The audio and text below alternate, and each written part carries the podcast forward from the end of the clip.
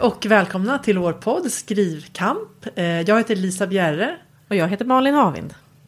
Hej Malin. Hej! vad, vad, hur, vad, håller, vad håller du på med nu i ditt skrivande? eh, vad håller jag på med? Eh, jag, ja, men jag är ju, får, det känns som jag har sagt det hela tiden. Jag, jag är mitt i. Ja, men jag redigerar enligt mitt eget, alltså jag, red, jag redigerar mitt eget. Det är det jag gör. Men då är ju du, alltså när du säger mitt i, då tänker jag att du är mitt i råmanuset. Och det är det ju inte då. Nej, mitt i processen. Och det är ju konstigt för jag ska lämna ifrån mig dem, så jag är, nog, jag är nog kanske lite längre fram. Va? Skönt. Det- om man tänker på att jag ska lämna ifrån mig det i november. Så Ja. får jag hoppas att jag är lite längre fram. Men det känns som att det är mycket att göra än. Nej, men jag, jag tänker mycket på det här när man... Det det är just den här tiden på året också så är det lite upphackat skrivandet. Man, man får liksom...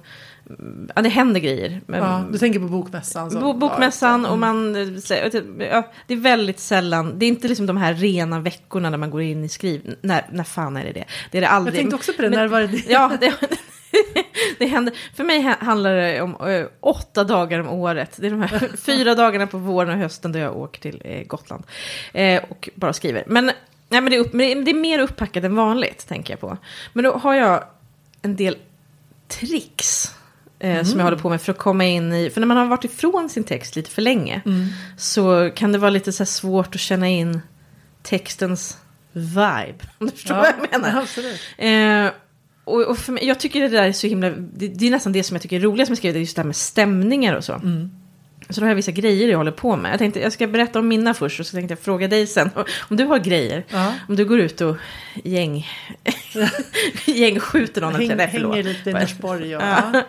Men, men, jag har, men eftersom min berättelse, jag har ju det här mm, Ö-trilogin, eh, det är mycket hav och grejer. Och dels är det då att jag lyssnar på jättemycket Evert Taube, vilket är så här, det är det, marinerad i som barnspel. Men då är så här, då kommer jag in i en, i en vibb, för det är också det som Dagmar och Holger, mina huvudkaraktärer, det är, de har en väldigt liksom, nära relation till Taube.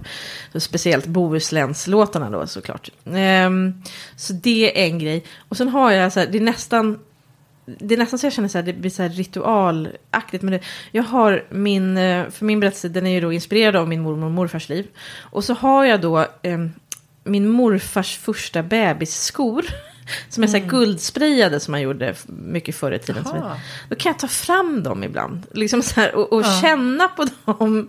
Och, och, och liksom så här för att, det låter ju så här nästan töntigt. Men, ja, men det gör jag för att liksom så komma in, liksom komma nära dem på något sätt. Det var väl jättefint. Ja, och sen tar jag fram, så har jag stenar.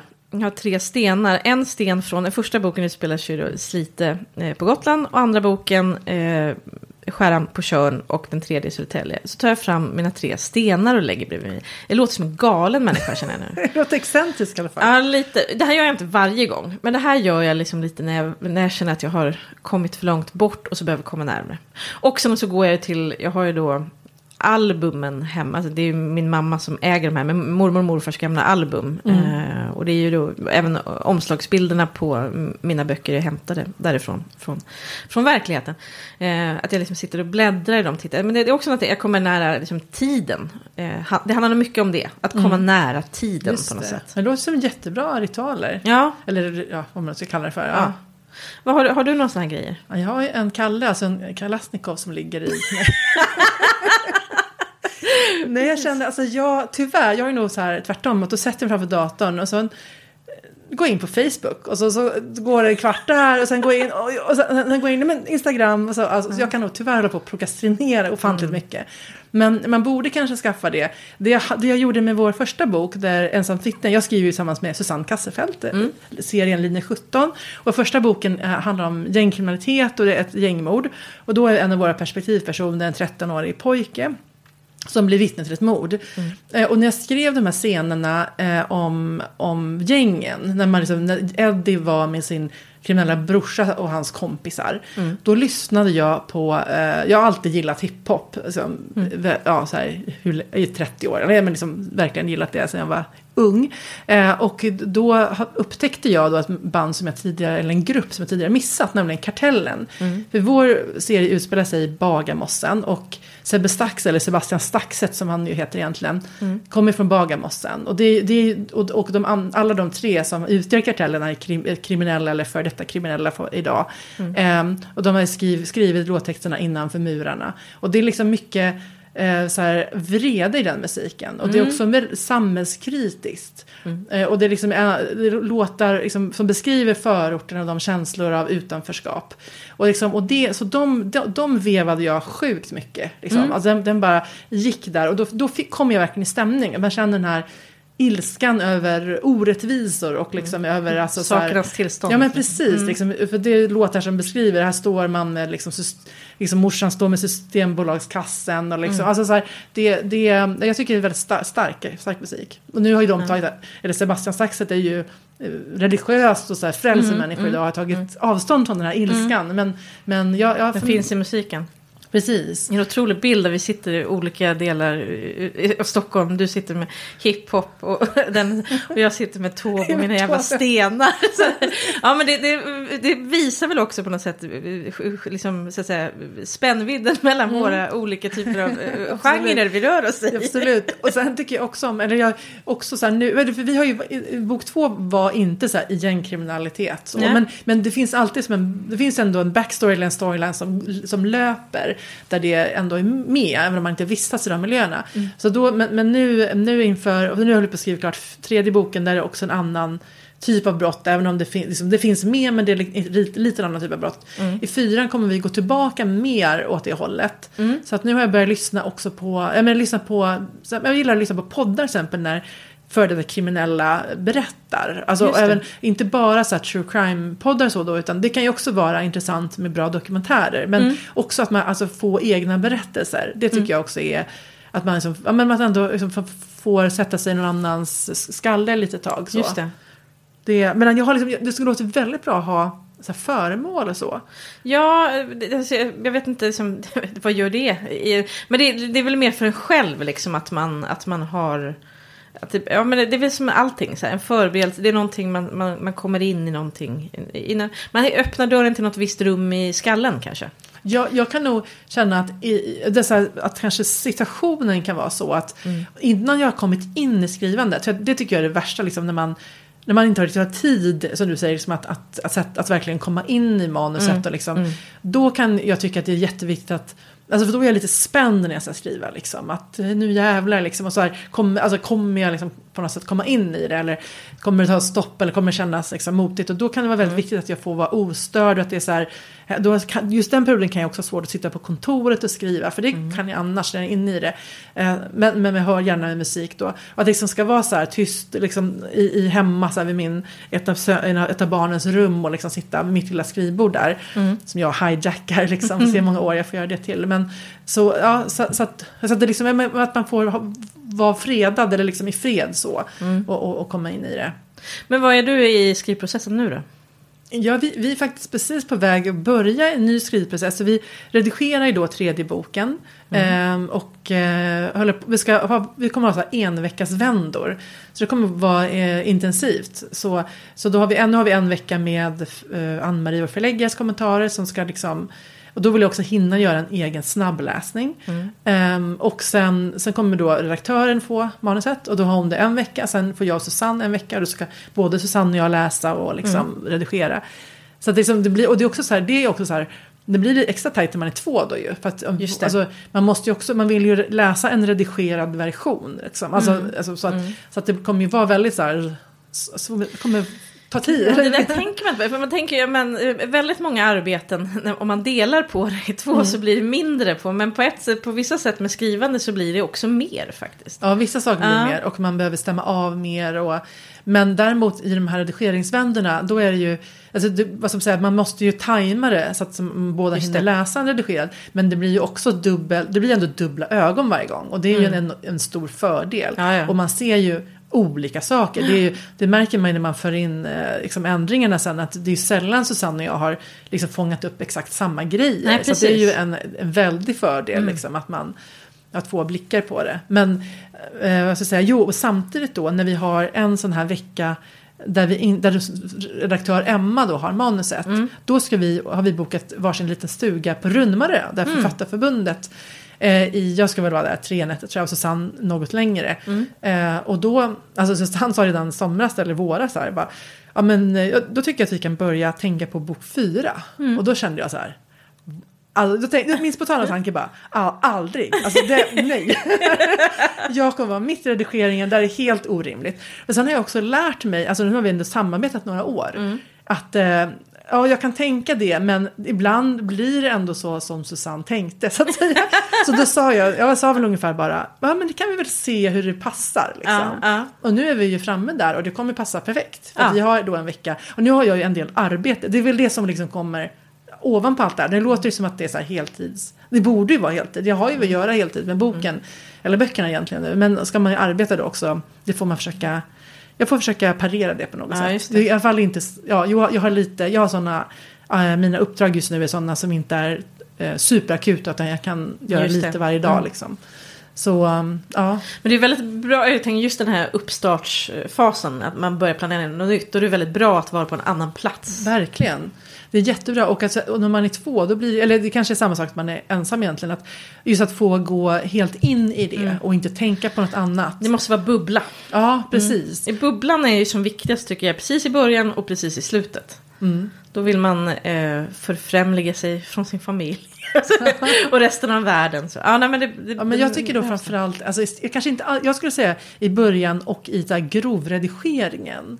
Alltså, för, då, för då tycker jag, när Sant. man, när man liksom fortfarande har så här intrigtrådar, som man ska, alltså, att man känner liksom att allting svajar lite på olika håll och så ska man strama upp det liksom, och, vad är det här för storyline och, och så här brottsutredningen, vad, där vet de det men vet, vad vet de där, alltså så. Alla de här grejerna som är så jävla jobbiga, man måste tänka så himla mycket, då vill jag verkligen ha liksom, ja, sinnesfrid och inte Ja. hålla på med massa annat.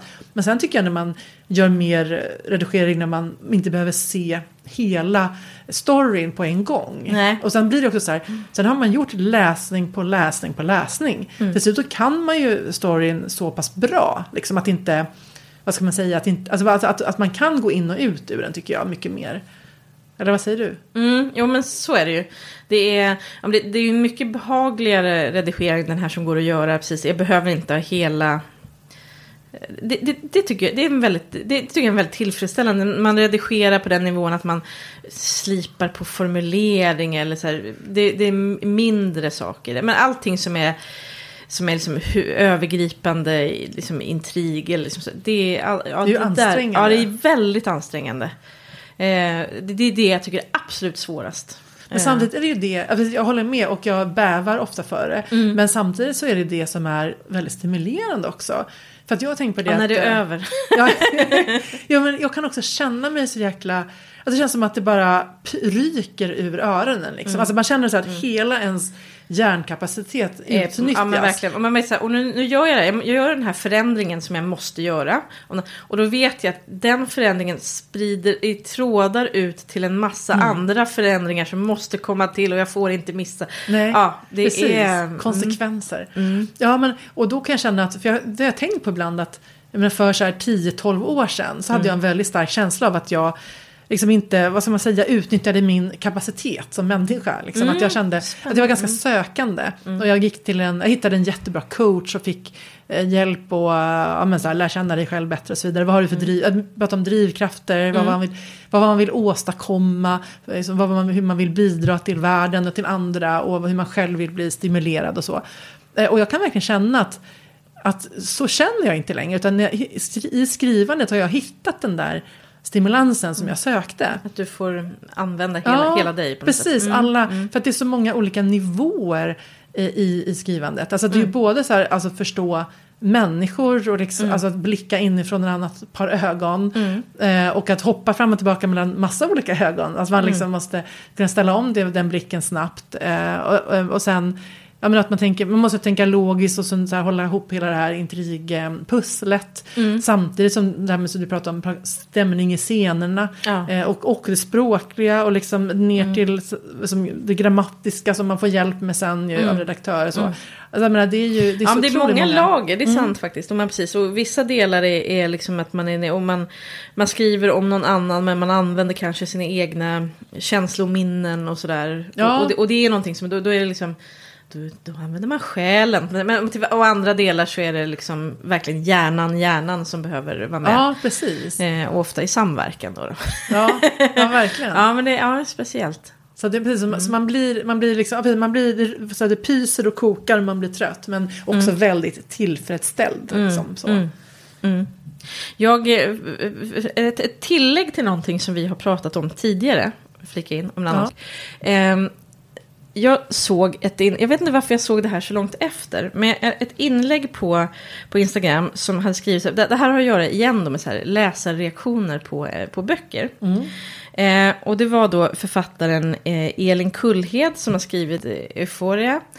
Eufori heter den ju. Euphoria ja, heter den på engelska. Eufori, eh, som ju har blivit, eh, vann Augustpriset. Augustpriset heter det. Eh, fått liksom, alltså jätte, jättefin kritik, också liksom legat på topplistan. Verkligen en, en stor, stor succé på alla plan, liksom, både försäljningsmässigt och kritiker liksom, mässigt. Så här. Och hon skrev för, jag tror kanske en eller två månader sedan, eh, men av någon annan så såg jag det nu, eh, ett inlägg där hon liksom berättade om hur hon vaknar upp en morgon och, och kollar liksom telefonen och så på Instagram har hon då blivit taggad i en en, liksom, en sågning av hennes bok. Och så dessutom har den här sågningen då fått liksom, ett, liksom ett antal kommentarer som liksom instämmer i sågningen. Liksom. Och hon skriver om hur det här kommer åt henne. När jag läste det här så blev jag så himla... eh, På ett, på ett, ett sätt så är det liksom, eh, det, det är både uppfriskande och nedslående tänker jag. Det, liksom, det nedslående det är så att okej, det spelar liksom ingen roll hur mycket så positiv bekräftelse man ens får. Alltså jag, jag ska säga, jag, jag, jag har fått mestadels positiv bekräftelse mig, men liksom, är ju verkligen inte, jag har liksom inte fått något Augustpris.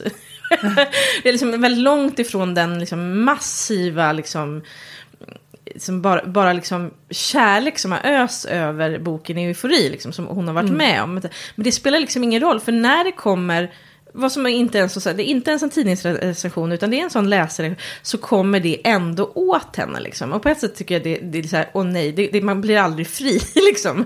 Det hjälps inte. För man tror på något sätt kanske att det här otroliga liksom, positiva responsen ska vara som en sköld på något sätt. Eller Ja. en rustning. Uppenbarligen, det är det inte. Det är säkert olika också för olika människor. Men, Men det så måste tyckte, vara olika tänker jag. Ja, men precis. Eh, och vissa tror jag liksom alltid bara kan skrapa bort så här, "Äh, det där. Men jag tror att de är ganska få som, som är sådana. Men sen också tycker jag det var uppfriskande att hon ändå så här, liksom, var, visade sig så sårbar i det här. För det är ändå ganska, ganska ovanligt. Jag vill bara, liksom, det, hon skrev, det är ett långt innan hon skriver, och nu ska jag jag vill bara läsa för jag tyckte det var så roligt formulerat.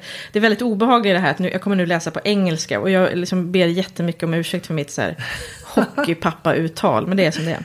Jag dyker in nu mitt i inlägget. Jag skriver hon så här. My immediate impulse of shame, of sorrow, of wanting to crawl back into the writing, erase everything in order just to please this certain person who detests my writing so much that she apparently needs to brag about it. My impulse to hush both myself and her and her club and say, write your own fucking novel. Do you know how hard it is, how much it takes from you, how much you give? Give something yourself. Ja, är väldigt roligt. Det är precis det man känner. Ja. Och också så här, man blir väldigt arg på den här personen. Men man också vill, liksom, vill, så här, vill plisa den på något konstigt Ja. sätt. Så här, rätta till efter den personens önskemål. Man vill att alla ska älska. Ja men precis. Sen landar ju hon i att liksom så här att, det tycker hon, hon sk- hon skriver vidare då om att, liksom att det egentligen är det kanske inte så konstigt att, alltså för författare är ju ord allt. Och att då liksom någon annans ord, om ens ord eller om ens text, kommer åt den är kanske inte så konstigt. Alltså vi liksom, väg, det väger ju tungt för oss liksom. Och sen så kommer hon fram till att, hon liksom, att författandet handlar också om att liksom låta saker, liksom, att släppa det, att let it go och så vidare. Att hon, hon gör ju det till slut och och så vidare. Eh, men det är ju ja, lättare sagt än gjort. Let it go så att säga. Jag, jag måste säga att jag fastnar vid det faktum att man skriver en sån recension och liksom alltså taggar någon. Exakt, det var Vad är det- precis Vad är det för på- Ja. rövgrej att göra? Ja, vad är det för rövgrej? Ja. Och det är precis, det var precis exakt. Kan man inte bara kör, nöja sig med en hashtag? Ja, alltså- jag har ju hashtaggat namnet, men då blir man ju Jaha, själv om... Jag om man, okej. ja. Men hashtag, hashtag-namnet tycker jag ändå... Okej, jag fattar. Det tycker jag ändå man kan... Det blir liksom ändå en allmän grej. Alltså om man, om man taggar någon med så här att liksom. Ping! Så här, Ja. Kolla här! Men jag, Men det är klart, ja, Ja, hon hade... Hashtag... Ja, jag, ja, det är, det är lite... en, Tycker du att man inte skulle hashtagga heller? Nej, Jag tycker faktiskt, jag, liksom det, här, det här tycker jag är så här nätetikett. För vad man, om, man- om man liksom, en författare, det, det, liksom, om man, det är vanligt att man så att säga följer sitt eget namn, sin egen hashtag. Mm. För att få, och då blir det precis som om du hade liksom och det, det kan inte jag tycka att det, det är inte så våldsamt konstigt att man gör det. För det är ens eget namn som är ute och fladdrar där. Liksom. Ehm, och det som händer då, om man följer sitt eget sin, liksom, sitt namn som hashtag, så får man, om det då är någon som, som hashtaggar en, i, då kommer det till en, precis som om man vore attad, precis med samma mekanism.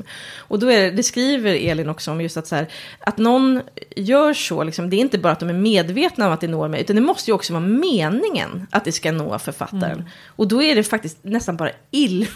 Sadism. Ja men det är fan sadism. Det kan man låta bli då. Alltså, ja du får tycka allt det här liksom, men det är, det är någonting med det där liksom.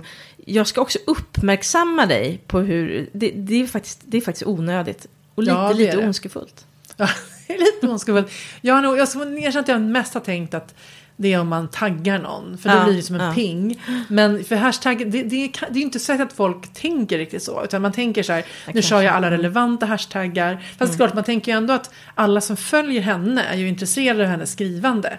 Så det blir ändå på ett sätt lite märkligt att man tänker, nu ska jag nå alla fans också. Mm. Just men, det. Men, men det är inte så att man kanske har gjort så den analysen. Liksom, Nej, det är möjligt, men då vill jag upplysa nu. Ja. Jag tycker att det är god, ska ni skriva skit om en författare eller den författarens bok, hashtagga inte den då. Det är faktiskt, eh, nej, nej det här är liksom, Det är nu är, det här är, nu är Magdalena Ribbing, nät. Ribbing. Jag tycker inte man gör så Ja. helt enkelt. Men vad jag också skulle liksom, att någonting, men jag tänkte på det, för det här, att jag reagerade så mycket på det här inlägget, eh, reagerade, men det, är liksom, det väckte Det en massa väckte något, saker. ja. Ja. Och, det, och det var också för att det var så ovanligt. För, för det är någonting med liksom så här, hur författare beter sig i sociala medier. Och jag räknar verkligen på, må, på många, även jag själv beter mig. eh, och vi pratade lite om det här på scenen på Bokmässan, det finns, så här, det, liksom, det finns två författartyper på Instagram. Och antingen har vi så här, eh, de, jätte, de, väl, de, de fi, finaste, så här, mest litterära författare. Dels är det så här, väldigt ofta så är de inte ens på, på sociala medier. Men om det är det så lägger de kanske ut liksom en bild som är så här, ett hörn av en marmorbänkskiva. Och så skriver de någonting om hur smärtsam processen är och så vidare. Eh, Eller så lägger de ut, liksom, eh, nu går det bra, nu har min eh, fin bok sålts i de här länderna, här ligger den på en lista, här är en fin recension. Så. Eh, det är liksom den ena. Eh, och likheten som de har med de mer kommersiella, det är ju att de kommersiella också, absolut, det är listor och, och siffror och sålts till de här länderna. Och sen är det också då mycket, här står jag med finaste, bästaste författarkollegan på en release. Och så är det liksom stora grupper där man står och kram, kramas i grupp och så lägger alla upp samma bilder och så blir det liksom att för oss som tittar på. Och jag är ibland en av de här, ska jag. eh, eh, båda, båda liksom ibland marmorskivan och ibland ju absolut, men- stå men på ett mingel. Och, Men oftare ser man ju bilderna och bara, varför, varför var inte jag där? Ja, ja men precis. Så, så är det ju. Eh, och det är liksom så här, och där på den sidan, liksom den här kom, mer kommersiella sidan, att då är det väldigt mycket fokus på antingen att man är liksom ut på flotta tillställningar och, och står liksom och eh, kramas. Eller att det är liksom eh, listor och försäljningssiffror och listor och försäljningssiffror och listor och försäljningssiffror. Vilket egentligen är ju så här, förutom ens egen mamma så är det där jätteointressant för alla. Jätteointressant för alla tror jag. Men, men, man kan ju säga det om ganska mycket som publiceras i sociala ja. medier Mm. i allmänhet. Men absolut, man blir ju extra glad då såklart när någon nej, men vågar blotta sig lite. Och, och Ja, för det var det som jag känner så att man saknar lite från väldigt framgångsrika författare både i alla, liksom, i alla läger så att säga. Liksom, Om det är då liksom, om det är deckarförfattare, eh, po poeter, nu är väldigt få poeter som är extremt framgångsrika.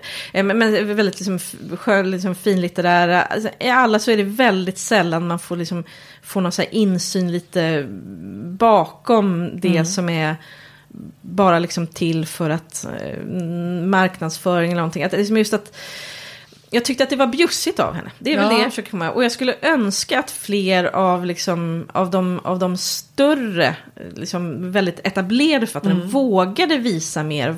För det tänker jag ofta på att jag tror, är så här, vi sitter här och ältar och sådär. Mm.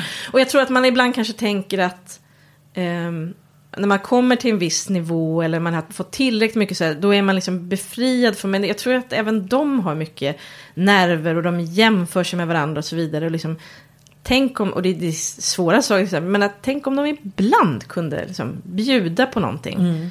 Eh, jag tror inte att det på något sätt skulle liksom få deras stjärna att dala, Mm, utan tvärtom. kanske snarare stärka dem som att det blir Mm. liksom riktiga människor mer än bara liksom sitt eget PR-maskineri. Jag såg faktiskt bara i morse en stor eh, författare som la ut liksom en, en någon hade filmat signeringskön liksom. Mm. Fram, fram till Mm. eh, författaren. Alltså så här, det, det har ju verkligen betydelse för många de här sakerna oavsett Mm. hur framgångsrik man är. Jag tänker att det är lite grann som att åldras. Att när man är ung då tror man så här att jag, när jag är liksom 70 då är Mm. jag en helt annan människa. På vissa sätt är man ju det för man förändras. Men att man, man känner sig ju liksom inte som en gammal människa bara för att man blivit 70. Mm. Eh, och jag tänker lite grann om framgångsrik men känner sig nog aldrig Alltså, Så framgångsrik nej, som man är. Inte Det som framgångsrik alltid- som man skulle vilja vara. Det finns alltid någon som är mer. Och sådär. Precis, och Ja. det fortfarande, är man en person som har en inre oro så är det ju inte så att Liksom att bara man, alltså det är så lätt att man tror liksom att bara jag uppnår det här målet så kommer Mm. jag eh, känna mig så lugn och glad och vara harmonisk resten av livet. Men tyvärr så funkar det väldigt sällan så. Ja.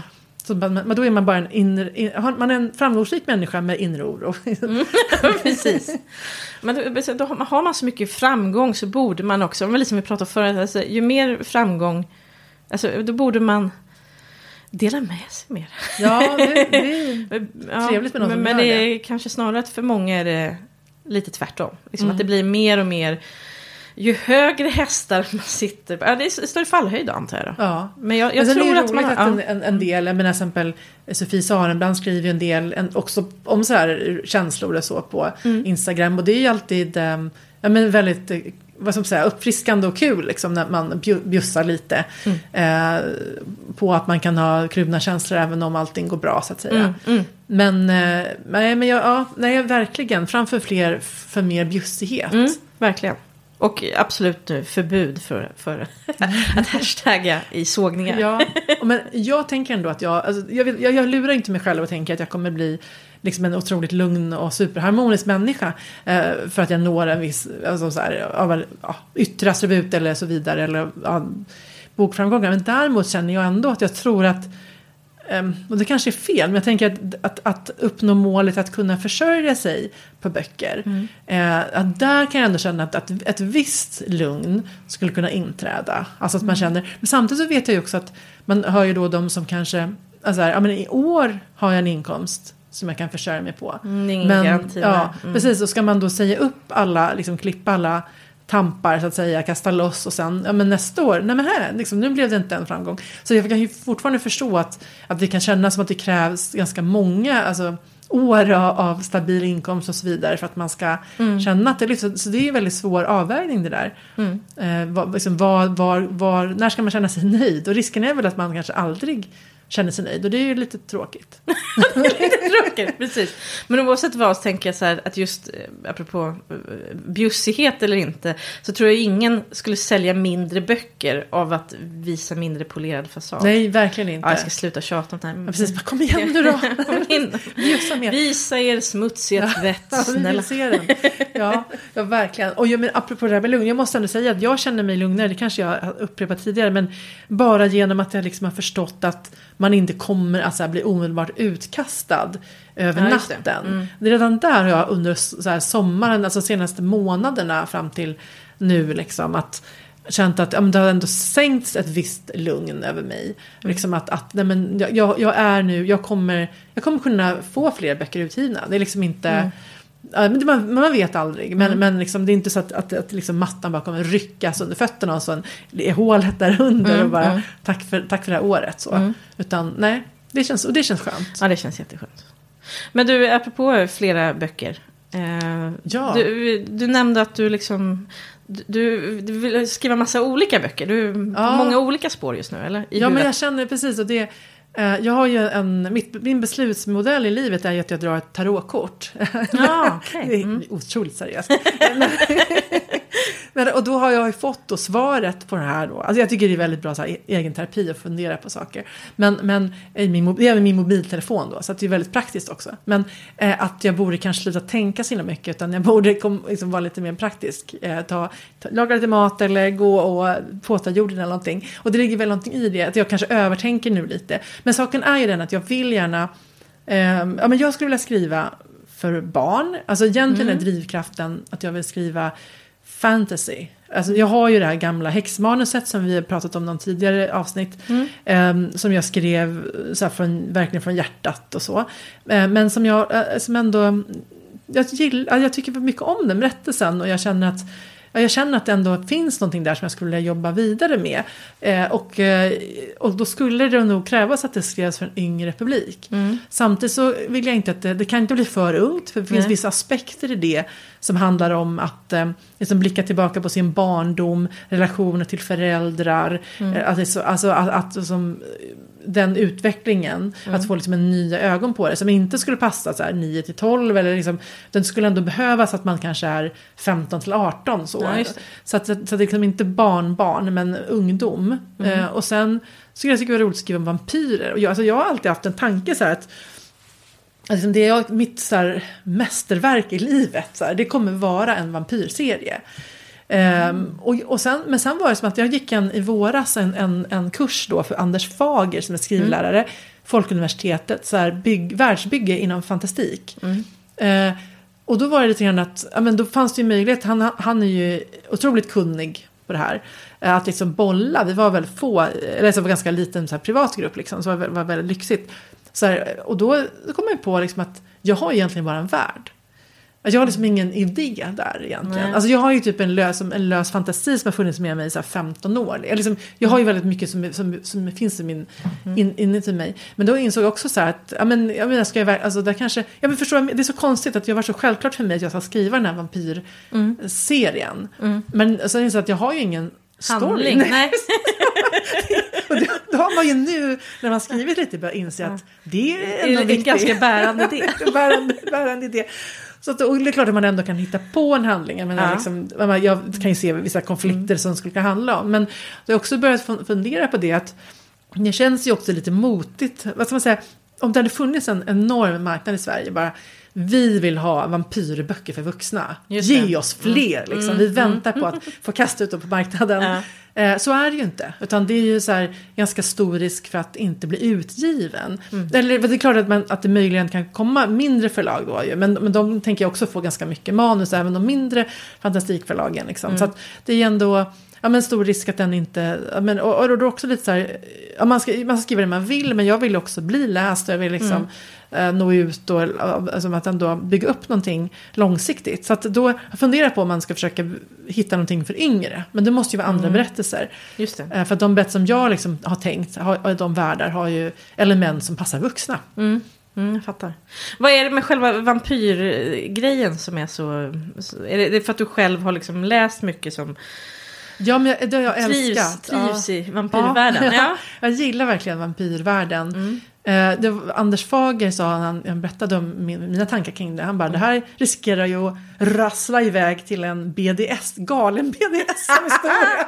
Dominans. Då kände jag, nej det var inte så jag tänkte.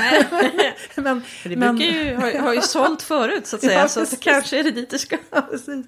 Ja, det kan inte vara, men, nej, men precis, Twilight och så. Nej, men, men vi har ju, nej, men det, det är väl någonting väldigt spännande tycker jag i, um, men det, jag menar, ja, det är väl alla hierarkier och liksom alla krafterna och det här mystiska liksom och man, jag vet inte, ja, precis, det var en väldigt bra fråga, vad är det jag gillar med vampyrer? Och det är väl, Jag har aldrig, men, eh, faktiskt var, när jag var, vad, var- vad var jag då? Men eh, liksom, men tonåring kanske var jag väldigt besatt av filmen Bram Stokers Dracula. Den som kom där med Keanu Reeves är väl med. Ja, det, är- en massa bra skådespelare. Och den är ju otroligt, eh, jag, jag tänker att det är mycket med det här visuella och, och det är otro, väldigt erotiskt ofta. Ja, jo, men det finns ju absolut en, en, ett element av så dominans i det. Eller liksom att man, att man, eh, eller ett utbyte liksom av, eh, ja precis, jag tänker inte så här, jag har nog aldrig tänkt att jag ska ha vampyr som liksom har mänsklig sex. Så. Nej, nej, men att det finns, kan ju Mm. finnas eh, blodsutbyte, Ja, liksom just massa det, andra precis. saker som, Mm.